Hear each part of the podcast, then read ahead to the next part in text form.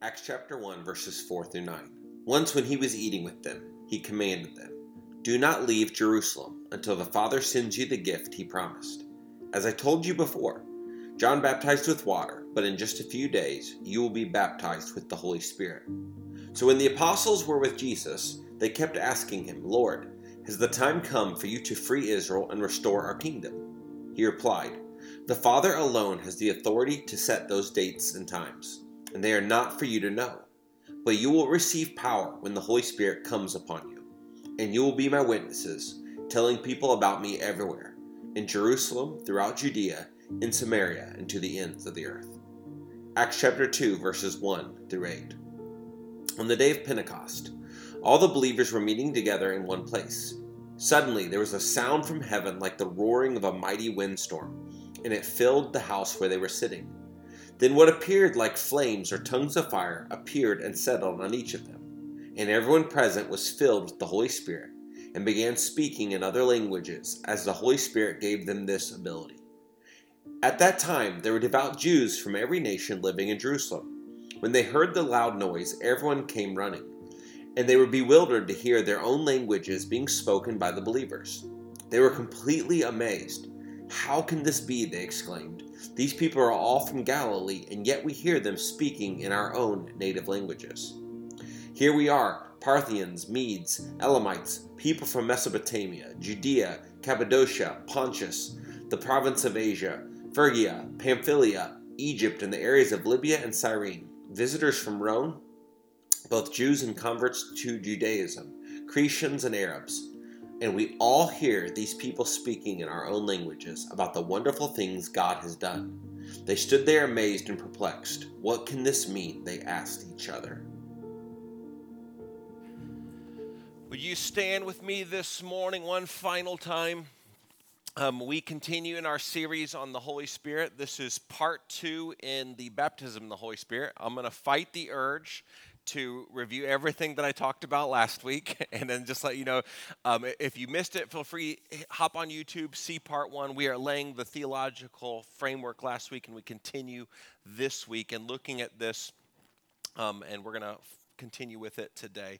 Um, the text we just read is from the book of Acts, and it is the promise of the Father being poured out on his disciples that he had promised if you would just wait on the Holy Spirit that He would come and that He would empower you. And in the book of Acts, the rest of it, it walks us through the history of the church as it was growing and it was expanding and it was pushing back darkness.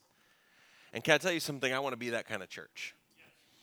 I want to be a church that as we step into all that God has for us and as we rely on the Holy Spirit to be moving in our lives, that God would just perform and do incredible things in our midst, in our city, in our county, in our lives, and in our homes. And so, my prayer is that you would pray that along with me. Today, we're going to continue in this. And then, if you notice, we only sang two songs at the beginning, and that was on purpose because we're going to close in a time of prayer and altar ministry at the end of the service today, where we're just going to encourage anybody who would like to come forward for prayer or to be filled with the Holy Spirit that this would be an opportunity for that to happen. And we're just going to pray and ask God to move in our midst and to really empower us to be the witnesses that He's called us to be. And so, um, as you and I pray this morning, can I just encourage you? Make this prayer that we're about to pray right before this sermon different than a normal Sunday. And by that I mean, I, I want to encourage you this morning just to say, God, I want you to speak to me today.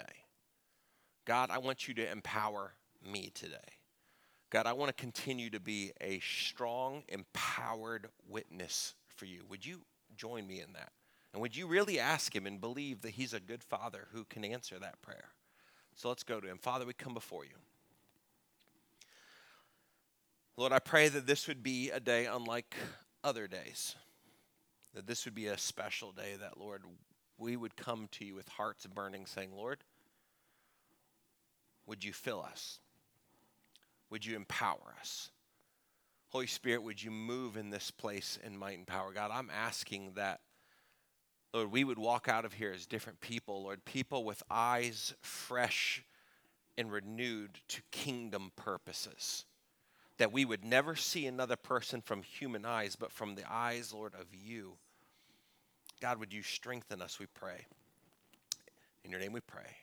Amen. Today we do the baptism of the Holy Spirit. Next week we're going to talk about the gifts of the Spirit that's revealed, um, especially in the book of First Corinthians, also in Romans, and even in Second Peter. But what and there will actually be a really nice handout next week as well that you'll be able to have that shows you all the different gifts that are kind of shown throughout Scripture and the verses that connects to them and where they're at. And so um, I'm excited for that message as too because um, how many of you know that God gives each of us unique gifts? And how many know that's very vital and important? It's good that we have different gifts. If we all had the same one, that would be a problem because we need we need to serve each other. Um, but in regards to the baptism of the Holy Spirit and in regards to the gifts of the Spirit, there's two different camps that typically denominations land on, and it's either cessationist or continuationist. Okay, now um, cessationists would say that the, the baptism of the Holy Spirit and also the gifts of the Spirit are not continuing. They were meant for just a brief period of time, the time of the apostles, and they would say that it ended completely there, and that once the scriptures were assembled into the Bible, there was no use or need for them anymore. Okay, and the cessationists, they would point specifically to one verse and one verse only from this, and it's from the book of 1 Corinthians, chapter 12, 8 through 10. If you know anything about the book of 1 Corinthians, Paul's writing to the Corinthian church, and this is a church that had a lot of hunger and desire for the spiritual gifts, but they had also abused them. And so he was writing a letter and he's talking to them, and in chapters 12, 13, and 14, you see him talking about how the operating of the gifts should take place in the local church, like what we're in right now. So in chapter 12, we get to this and it says, Prophecy and speaking in unknown languages and special knowledge will become useless, but love will last forever. Now, our knowledge is partial and incomplete, and even the gift of prophecy reveals only part of the whole. But when the time of perfection comes, these partial things will become useless. Okay? So the cessationist camp, they would point to this verse, and what they would specifically say is that in verse 10, when the time of perfection comes, they would say that that is in reference to the assembling of the scriptures. That once the scriptures, or in their view, the perfection has come, there'd be no longer any need for the gifts of the Spirit or for spirit baptism as we basically know it today. Now, we would be absolutely in the continuationist camp. Okay, we would say that it is absolutely still vital. It is still needed, and it's a, it's a promise that is still available today. Now, let me give you my response as to why that is what we stand for. Number one, that verse we just read, Paul doesn't stop there, does he? He continues that thought and he says that only three things are going to remain forever faith, hope, and love. Now, the reason I, I, I, tell you that is because number one, he is not talking about scripture in that verse. Actually, can we flip back to that previous slide? I want you to see this. He's not talking about scripture, he's talking about heaven. There's going to be no need for the gifts of the Spirit. There's going to be need, no need for tongues in heaven. There's going to be need, no need for any of those things because the truth is, is we're going to be with God in, perfection. We're, we're not gonna we're not gonna need the gifts of prophecy when we're in heaven because like the per- time of perfection has truly come. But until that point, we need those things. We need to be built up. We need the church to still be standing strong and to be building up. It's a, when he's talking about a return to perfection, he's talking about whenever there is heaven and that the end of all things is coming. Secondly, I want you to think about, according to Scripture, according to Scripture, what the purpose of the Spirit baptism was. Okay? Scripture reveals to us that the baptism of the Holy Spirit um, is for personal edification, encouragement, and strengthening of the local church, but also so that we can receive power to be witnesses to the ends of the earth. Let me ask you a question Have any of those three ceased? Do we still need to reach the ends of the earth? Yes. Do you still need to be edified and strengthened in your faith? Yes. Does the church still need to be built up and for us to love and forgive and show each other? Absolutely. So, if all those three things are still desperately needed, then we absolutely still need the Spirit's work in our midst. Also, let's talk about this. How did the disciples view the end of Spirit baptism? Read with me from Acts chapter 2, verses 37 through 39. It says, Peter's words pierced their heart. Now, this is the day of Pentecost. So the Spirit has been poured out. Peter stands up and he starts to give a message to the crowd that's assembled. At the end of the message, 3,000 people will be saved that day. And instantly we start to see the work of the Holy Spirit doing its job. The message of the church and the message of the gospel is going out, but notice what it says here. Peter's words pierced their hearts, and they said to him and to the other apostles, Brothers, what should we do? And Peter replied, Each of you must repent of your sins and turn to God, and be baptized in the name of Jesus Christ for the forgiveness of your sins. Then you will receive the gift of the Holy Spirit. This promise is to you, to your children, and to those far away, all who have been called by the Lord our God. To your children, and to their children, and to all those who are far away who've been called by the Lord our God.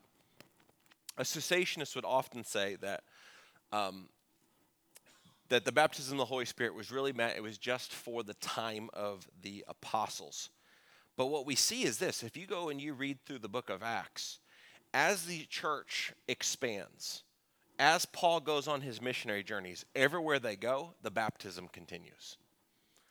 Every place that they had to, it's not just the apostles who were baptized, it's not just those who were there that day, that the Spirit's work continues to go throughout that. I want you to see something else. The Apostle Paul, he even encouraged followers, Gentile followers, to pursue spiritual gifts. Read with me from 1 Corinthians chapter 14, 1. He says, Pursue love and desire spiritual gifts, but especially that you may prophesy. Paul writes this and he, and he tells the Corinthian church, he says, Absolutely, you need to pursue love, you need to desire spiritual gifts, especially that you would prophesy. And the reason he's saying this is because he goes, in your midst, you need to build each other up. Anybody ever else walked into church and been completely discouraged and broken down? And then suddenly someone's had a word for you. They've walked up and they've said the right thing at the right time, at the right place. And it's just like you felt like you could breathe again, right? That's the Spirit at work in our midst, doing what only He can do. And Paul's saying to them, you definitely need to pursue that, to build not just yourself up, but the church up. The baptism and the gifts were designed to expand but also to build the church. 1 Corinthians chapter 14, 12. Since you are zealous for the gifts of the spirits, seek those that bring edification to the church. Or Romans chapter 12, he says, We're all members of one body, the body of Christ. We all don't have the same gifts, so use the gifts that were given to you. Let me ask you a question again Does the church still need to expand? Does the church still need to be built up? Does the church still need to be strengthened? So we definitely still need these things. So now, if we're going to look at this, let's look now at the different denominational views of spirit baptism. There's typically three different ones there's sacramental, regenerational, and Pentecostal. Okay? Sacramental, regenerational, and Pentecostal. Sacramental would be held by Orthodox Christians and specifically by Catholics, okay? So, in this denominational background, what they would hold to is they would say the Spirit baptism is absolutely still present, it is still available, but it takes place specifically through the sacraments, okay? So, they would say things like at baptism or at the taking of Eucharist, that is where Spirit baptism takes place and is poured out. Um, we would not hold to that. Couple reasons why. Number one, we don't believe in like sprinkling babies. If you notice, when we do our baptisms, we do immersion. And we do it whenever a child's old enough to be able to make that decision for themselves. Because how many of you know that your faith does not save your child? Your child must make that decision for Jesus. It's not something that you can do. And so, spirit baptism can't come upon someone who can't make that choice for themselves to say, God, I surrender myself to you. Okay? But that's where a uh, Orthodox Christian or a Catholic would hold to that at the Eucharist or confirmation, that baptism is the gateway into the life of the Spirit. The second one is regenerational. This is held by traditional Protestants and uh, many evangelicals. And what they would say is that Spirit baptism happens at the point of salvation or regeneration. Okay? Now, l- let me be careful. I want to explain something. Every single person, when they are saved, we all know they receive the Holy Spirit. Absolutely. The Holy Spirit comes into their life. We're going to talk about this in just a little bit. We're saying that spirit baptism is a secondary work, and we're going to see this in Scripture. We're going to see this completely pointed out, okay? But what they would say is that at, they would hold to the scriptures that anytime someone is saved, that spirit baptism and the receiving of the spirit are essentially one and the same, and they happen at that point of salvation. That at the moment of regeneration, the moment that the Holy Spirit works in your life and you turn to Christ, that that is spirit baptism that is being poured out. The Pentecostal view, which is held by Pentecostals, is that it takes place after salvation, but it can also be combined with salvation. How many of you know that many times there's people that at the moment of salvation, they're also baptized in the Holy Spirit, but it doesn't always happen that way, okay? And that often the initial evidential experience is speaking in other tongues or in an unknown language, what was found in Acts chapter 2. So let's look at this. The evidence of baptism in the Holy Spirit as being a secondary work. Why do we hold to that it's not a regenerational view? Why do we hold to that spirit baptism is separate from salvation? Let me, let me point to a few verses. If you have your if you're a note taker, write this down. In John chapter 20, we find these verses, chapter 20, verses 21 and 22. Mind you, this is before Jesus is left from the earth. He's talking to his disciples, and Jesus says, Again, peace be with you. As the Father has sent me, so I am sending you. And then in verse 22, it says that Jesus breathed on them and said, Receive the Holy Spirit. So in John chapter 20, Jesus is physically in the midst with his disciples. He's talking to them, he's sharing in time with them. He breathes on them and he says, Receive the Holy Spirit. Okay, but then we get to the book of Acts. He's still in their presence. He's still talking to them. And what does he say? We read at the beginning. He says, I have instructions for you. You're going to wait. I'm going to go into heaven. I'm going to be out of your midst. I'm going to be completely apart from you. 10 days later, on the day of Pentecost, 50 days from the moment of Passover, he said, You're going to receive the baptism of the Holy Spirit. You're going to be endued with power, right? Well, they've already received the Holy Spirit. Jesus has breathed on them. This is what it says specifically in Scripture. But that there's a secondary work that is taking place on the day of Pentecost. Let me give you another example Cornelius, found in Acts chapter 10. And this is what it says it says, In Caesarea there lived a Roman officer named Cornelius, who was a captain of the Italian regiment. Listen to what it says. He was a devout, God fearing man, as was everyone in his household, and he gave generously to the poor and prayed regularly to God. Even as Peter was saying these things, the Holy Spirit fell upon all who were listening to the message. Much time goes on later, and in verse 45 it says, The Jewish believers who came with Peter says they were amazed that the gift of the Holy Spirit had been poured out on the Gentiles also, for they heard them speaking in other tongues.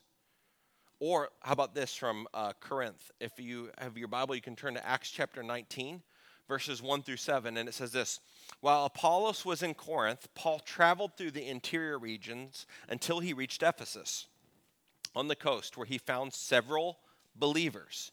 And he asked them, Did you receive the Holy Spirit when you believed? And no, they replied, We haven't even heard of that there's a Holy Spirit. He said, Then what baptism did you experience? He asked, and they replied, The baptism of John. Paul said, John's baptism called for repentance from sin, but John himself told the people to believe in the one who would come later, meaning Jesus. As soon as they heard this, they were baptized in the name of the Lord Jesus. Then, when Paul laid his hands on them, the Holy Spirit came on them, and they spoke in other tongues, and they prophesied. There are about 12 men in all. So, what we see from every single one of these is that there was a secondary experience beyond just salvation that took place for that believer who was hungering and desiring for more of God, that the Spirit was poured out upon them with Spirit baptism. See, this is the way I, I, I've heard it, and I, and I love it. At salvation, we receive all of the Holy Spirit. But at Spirit baptism, He receives all of us. Where our life is surrendered, saying, God, I want to be completely emptied for all of you. Would you use me for your kingdom? Would you use me as a witness for you? I want you to think about this. The Holy Spirit started and empowered the ministry of Jesus. Think about that for a moment. At Jesus' baptism, this is what John declares. It says, And John bore witness this is John the Baptist. I saw the Spirit descend from heaven like a dove, and it remained on him, being Jesus. I myself did not know him, but he who sent me to baptize with water said to me, He on whom you see the Spirit descend and remain It is he who baptizes with the Holy Spirit. Jesus' baptism, the Holy Spirit descends like a dove. You've got the Father from heaven who, who makes a pronouncement over Jesus This is my beloved Son in whom I'm well pleased. And what's the next thing that happens? He's driven into the wilderness, and then his ministry starts. Jesus' ministry was empowered by the Holy Spirit. So the question becomes empowered for what purpose? I want you to think with me through Isaiah's prophecy of the Messiah. Read this with me from Isaiah chapter 61. And it says this The Spirit of the sovereign Lord is upon me, because the Lord has anointed me to bring good news to the poor. He has sent me to bind up the brokenhearted, to proclaim liberty to the captives, and the opening of the prison to those who are bound, to proclaim the year of the Lord's favor and the day of vengeance of our God, to comfort all who mourn to grant to those who mourn in Zion, to give them a beautiful headdress instead of ashes, the oil of gladness instead of mourning, the garment of praise instead of a faint spirit, that they might be called oaks of righteousness, the planting of the Lord, that he may be glorified. In the Gospels, Jesus, he opens up to this exact passage and he looks at everyone present and he goes, This is about me. That prophecy you just read, that's about me. But what's beautiful is yes, we know for a fact that the Spirit empowered Jesus' ministry, but do you realize that Jesus then sends his disciples out with that exact same power? Read with me from Luke chapter 9, verse 1. Then he called his 12 disciples together and he gave them power and authority over all demons and to cure diseases. Luke chapter 9, verse 2. And he sent them to preach the kingdom of God and to heal the sick. Luke chapter 9. So they departed and they went through the towns preaching the gospel and healing everywhere. See, what I love from this is that the church is equipped and given the Holy Spirit to continue the work of Jesus. In fact, Jesus goes so far as to say, It's better off for you that I'm gone. Think about that for a moment. How hard that had to be as the disciples hearing that. You're in the presence of Jesus, and he goes, Hey, it's better for you that I'm leaving. If I'm Peter, I'm like, No, it ain't. you better stay here, bub. I, like, I've seen what you can do. I've watched you walk on water. I've watched you heal the sick. I've watched you look into a tomb and say, Come forth, Lazarus. How could it be better? But the truth is, it's better because it's with the Holy Spirit with us. The work of Jesus did not stop at his ascension, it continued on through the church, empowered by the Holy Spirit. See, the thing is this spirit baptism is a gift. Luke chapter 11, 9 through 13 says this.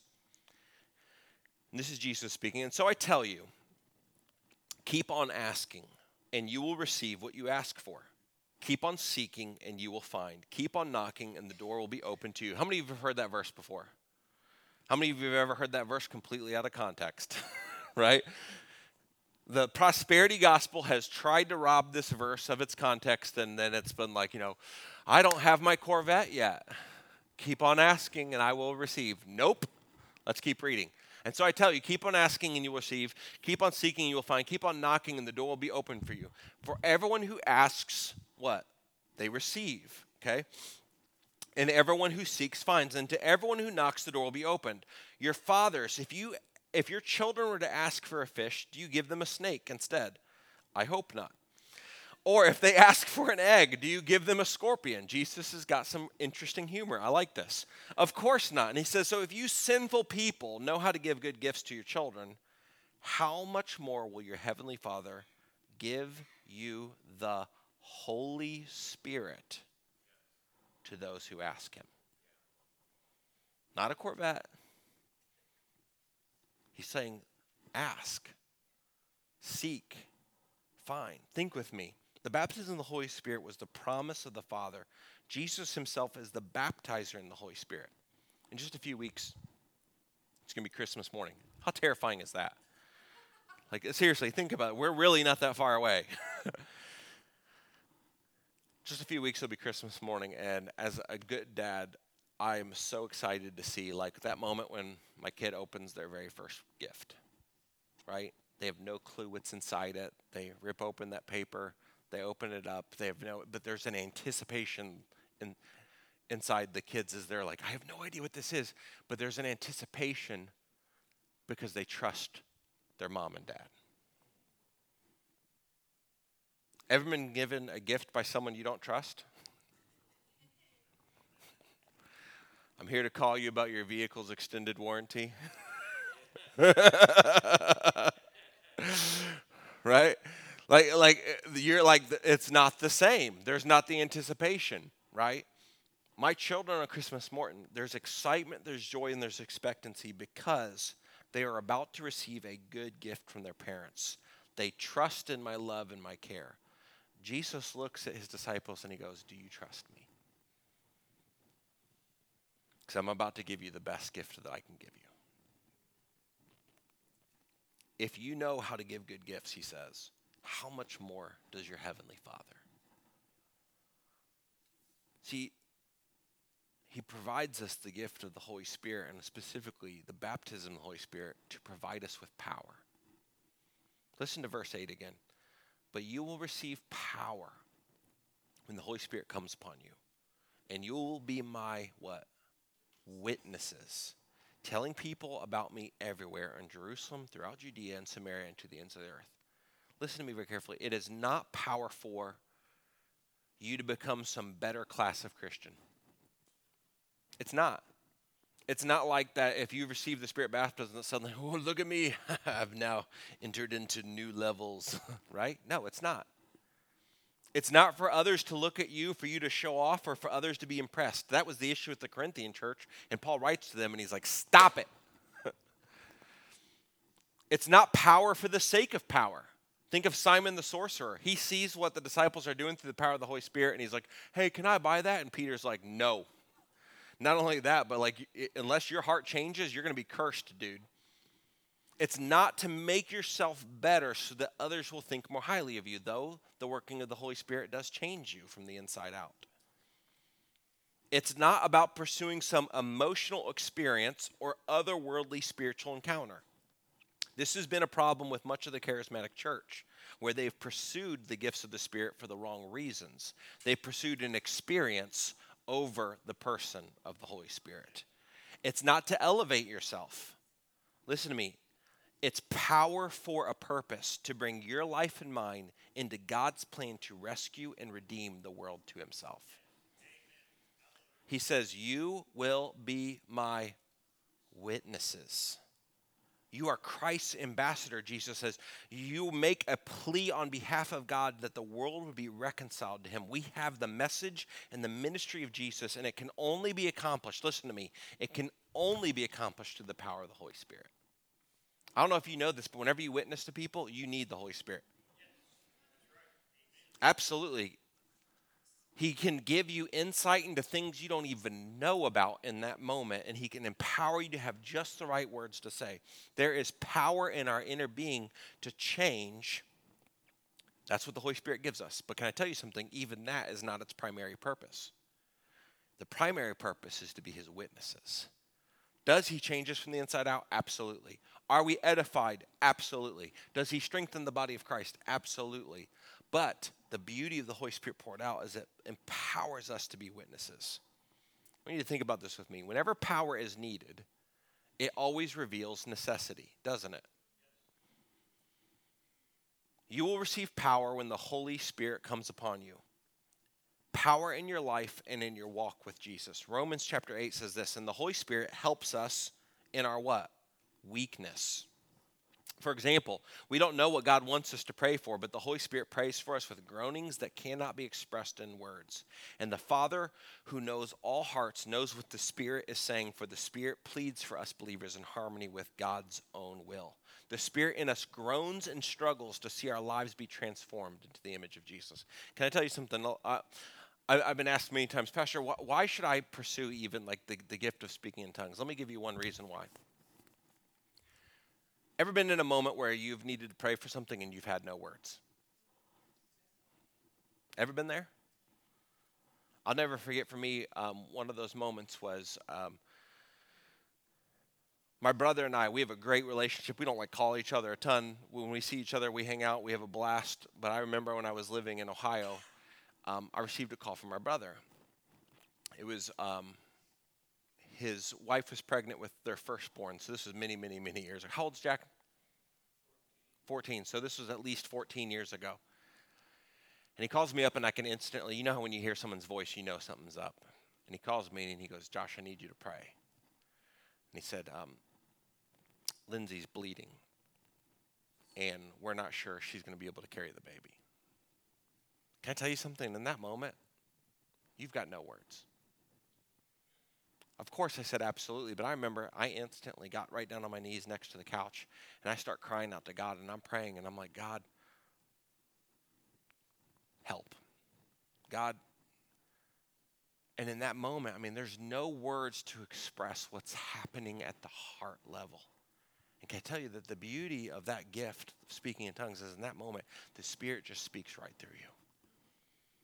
And God hears every word. He hears the groanings, the inner workings of your heart. He knows what's going on. And there's an edification that comes in. It's almost like a relief valve, right? Like, I don't even know how to describe it. Like, in that moment, it was just like taking a big gulp of air, like, okay, I know that God hears me even whenever I don't even know the words to say. And there's power that can come from that. And that's what is talking about even in this moment when, when whenever it's talk, when Paul's talking to the Roman church, he's saying, listen to me, the Holy Spirit helps you in your weakness. You don't even know what to pray for, but the Holy Spirit prays through you in words that can't be expressed. We need those moments. So, power in our walk in life with God. Secondly, power to encounter the presence of God. Ephesians chapter 2. Together we are his house built on the foundation of the apostles and the prophets, and the cornerstone is Christ Jesus himself. We are carefully joined together in him, becoming a holy temple for the Lord. Through him, you Gentiles are also being made part of this dwelling where God lives by his Spirit. We need his presence in our life. We need to know that he's our power to be witnesses. Acts chapter 2, you'll receive power when the Holy Spirit comes on you. You'll be my witnesses. Acts 4:31. And when they had prayed, the place in which they were gathered together was shaken. They were filled with the Holy Spirit and they continued to speak the word of God with boldness. We need that. Here's another true story I, will never forget. Um, we were in a service and um, it was time around the altar and I was praying and um, I felt like the Holy Spirit just led me. I, I want you to pray over people. And so uh, I had teenagers kind of coming up, and we had about three new teenagers that were there. I had never met them, I had no clue who they were. They were in the back, and God was just leading me like, you need to pray over them if they come up. And I have some things I want to say over their life, which is very freaky right? and so they, they, out of nowhere, they actually come up to the front, which I was shocked about. And so uh, the, these two girls, they come up to the front and they come up to pray. And I just told them, I said, listen, I said, I would like to pray over you. And I feel like God has given me a word for you. I said, now this could be me. Because I always, I don't want to just throw the word, like say, hey, this is God emphatically, right? I, I want to test that and make sure that it aligns with what is happening in their life and what God is doing. And I said, but I feel like He's led me to say something to you. So if it's from Him, please accept it. So I just started speaking to them what I felt like God had laid on my heart. The one girl goes and she sits next to her friend and she sits down and she's got tears coming down her face and she leans to her friend and she goes, That was the scariest, freakiest thing that's ever happened to me in the world. She goes, He prayed over me the exact thing I just was praying over the last 30 minutes. I had never met her. See, the truth is, is that we need those, we need the power of the Holy Spirit to empower us for things we can't even do, to be witnesses for Him, power for the right words.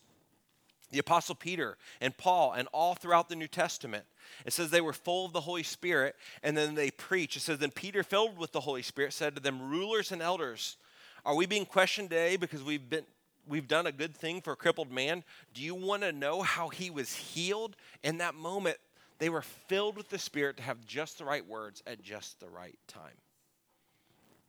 So, as we bring this to a close, the question is this How was the baptism received? I want us to think through this.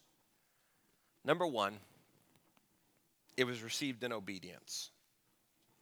Acts chapter 1, verse 4 says this Once when he was eating with them, he commanded them, Do not leave Jerusalem until the Father sends you the gift he promised, as I told you before. Can I tell you something? Those who decided to leave those who decided not to obey, didn't receive. It was a promise that came through obedience obedience to what God was doing, obedience to what God was saying, obedience to his commands, to his will. Obedience. Secondly, it was received in patient surrender, not in selfish demanding. I want to read to you from Acts chapter 8, and it says this When Simon saw that the Spirit was given when the apostles laid their hands on people, he offered them money to buy this power. Not a wise move. he says, Let me have this power too. You see, he wanted to use it and buy it. He explains so that I can lay my hands on people and they will receive the Holy Spirit. But Peter replied, May your money be destroyed with you for thinking that God's gift can be bought. You can have no part in this, for your heart is not right with God. See, he wasn't surrendered. Repent of your wickedness and pray to the Lord. Perhaps he will forgive your evil thoughts. For I can see that you're full of bitter jealousy and held captive by sin. Pray to the Lord for me, Simon explained. These ter- terrible things you've said won't happen to me. It happens in patient surrender, not in selfish demanding. You remember what Jesus said? Ask, seek, knock. Other versions say it this way keep on asking, keep on seeking, keep on knocking. I don't know if maybe today will be the day for you. I remember the first time I prayed for it and I did not receive the baptism of the Holy Spirit. But it was a start of a journey where I pursued and said, God, I want all that you have for me. God, would you fill me? God, would you? And he's got his really good reasons why. Can I tell you something? The first time I asked if you would have given me, it would not have been good for Josh Johnson. So, in obedience, in patient surrender, not selfish demanding. Third, when it comes from a desire to use the gifts that he gives, not selfishly, but selflessly to serve the church. I don't know what some of the gifts that God has given you are, but can I tell you something that He has given them to you and He's designed them specifically to be used for His kingdom? We're going to talk about this next week. There's things that God has birthed inside every person in this church, and He has uniquely brought all of us together here to love each other, to serve each other, to care for each other, and to make an impact right where we're at through the power of the Holy Spirit. Maybe you don't even know the gifts He's given you. Can I tell you something?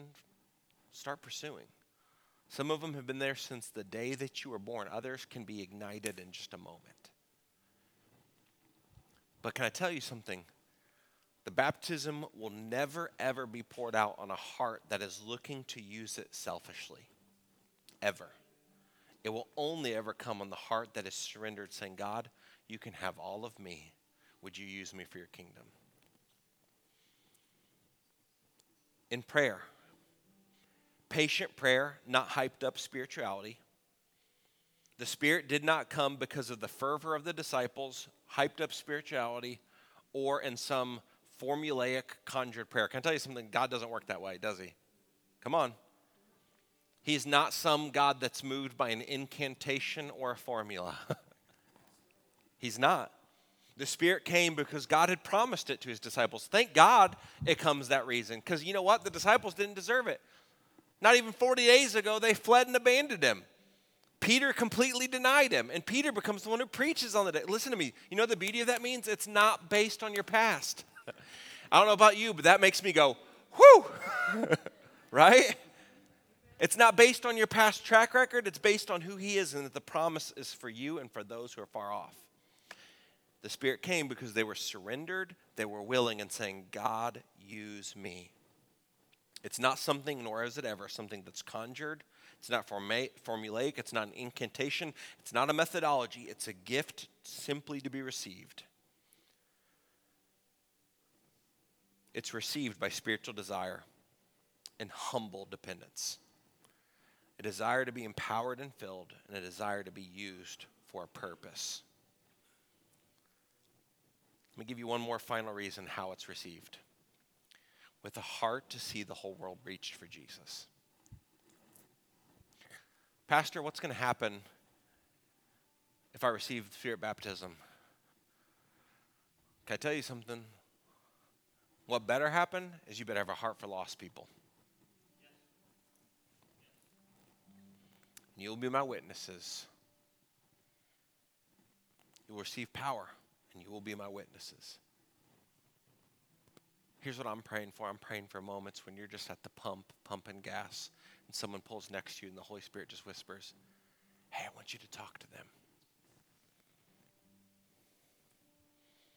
Your best friend gives you a call, and suddenly you can hear something behind their voice that you know that there's something going on. And in that moment, the Holy Spirit goes, Ask to pray for. You're at a family gathering, and that person that you've been praying for years suddenly starts to open up, and the Holy Spirit goes, Step in and take this moment.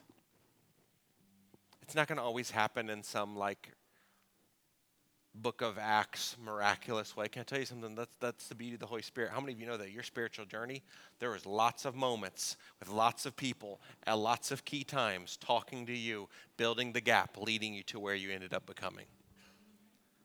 Sometimes it's planting seeds, sometimes it's watering it, and sometimes it's harvesting it. but all three are works of the Holy Spirit. Sometimes God's going to have you witness to someone who's going to spit in your face and not even like a word you're going to say. But guess what? That was the seed that's planted. That later, when it's harvested, they're going to look back and be like, man, he or she was faithful even when I was a jerk to them. And that was the Holy Spirit. We need his power, we need his filling, we need his strength. We need that. I need that.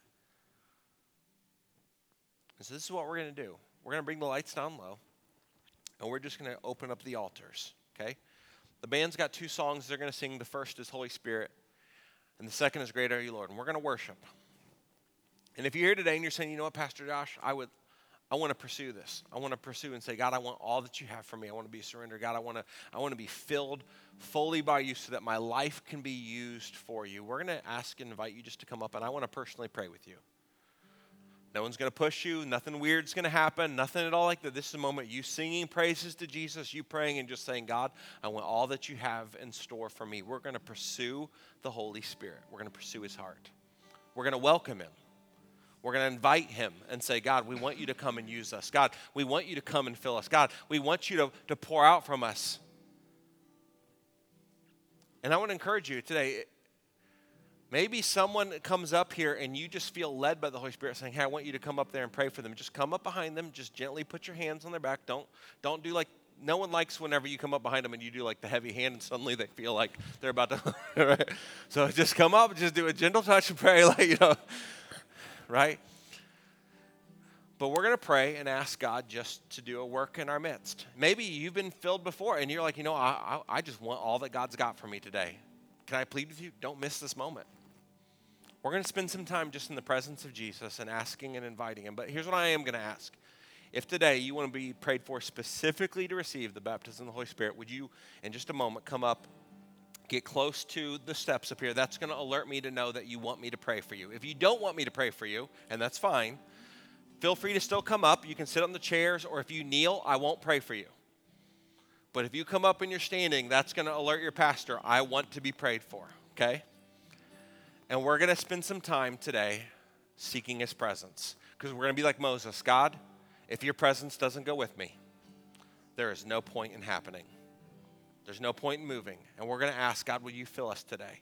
Some of you, I'm praying that God's going to do that. He's going to fill you today. Then one of the greatest signs for that is going to be that you might be speaking in other tongues and out of nowhere. Now, can I tell you something? God's not going to ever force anything upon you. The spirit of prophets is subject to the prophet. It's something that you're going to have to step out in faith for. But we're going to ask and pray. So, with no further ado, would you everyone just in their room stand? We're going to, all of us are going to be worshiping. If you have to leave, that's totally fine. But we're going to spend some time in His presence. So, this is what I'm asking you to do. Everyone, just, if you would stand, just close your eyes and pray with me. Father, we come before you. Lord, we want all that you have in store for us, Jesus. Jesus, you are the baptizer in the Holy Spirit we know that you are good. And Lord, we are hungry for more of you today. And so as we sing today, God, we invite your presence, Holy Spirit. We invite you to come to fill us to move. We worship you because you are God. We give you praise, we give you honor.